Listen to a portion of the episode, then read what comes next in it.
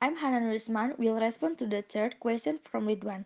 Education is a planned effort in the process of mentoring and learning for individuals to grow and develop into human beings who are independent, responsible, creative, knowledgeable, healthy, and have noble character.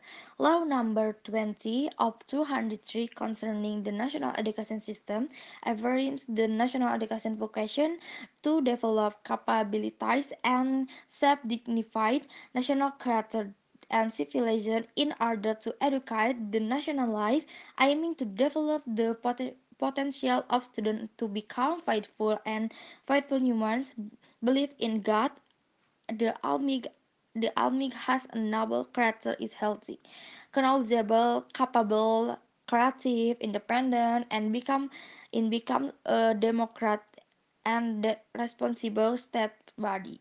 However, citizenship has in has an important vocation to carry out. These parents, young adolescents, for the first time in their experience with a complete view of the vocation of citizenship as a right responsibility in the context of democracy. The vacation about emphasize that citizenship education developed in all school programs where where, where various experience intense and interests such as personal. Community and community and state interests are manifested in one personal qualities.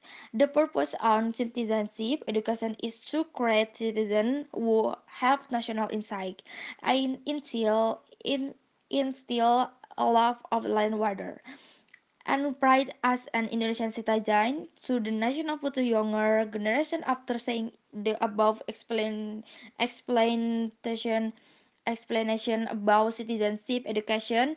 Therefore, citizenship education is needed to overcome problem due to the negative impact of globalization, where the negative impact of globalization will have an impact on the nation future generation.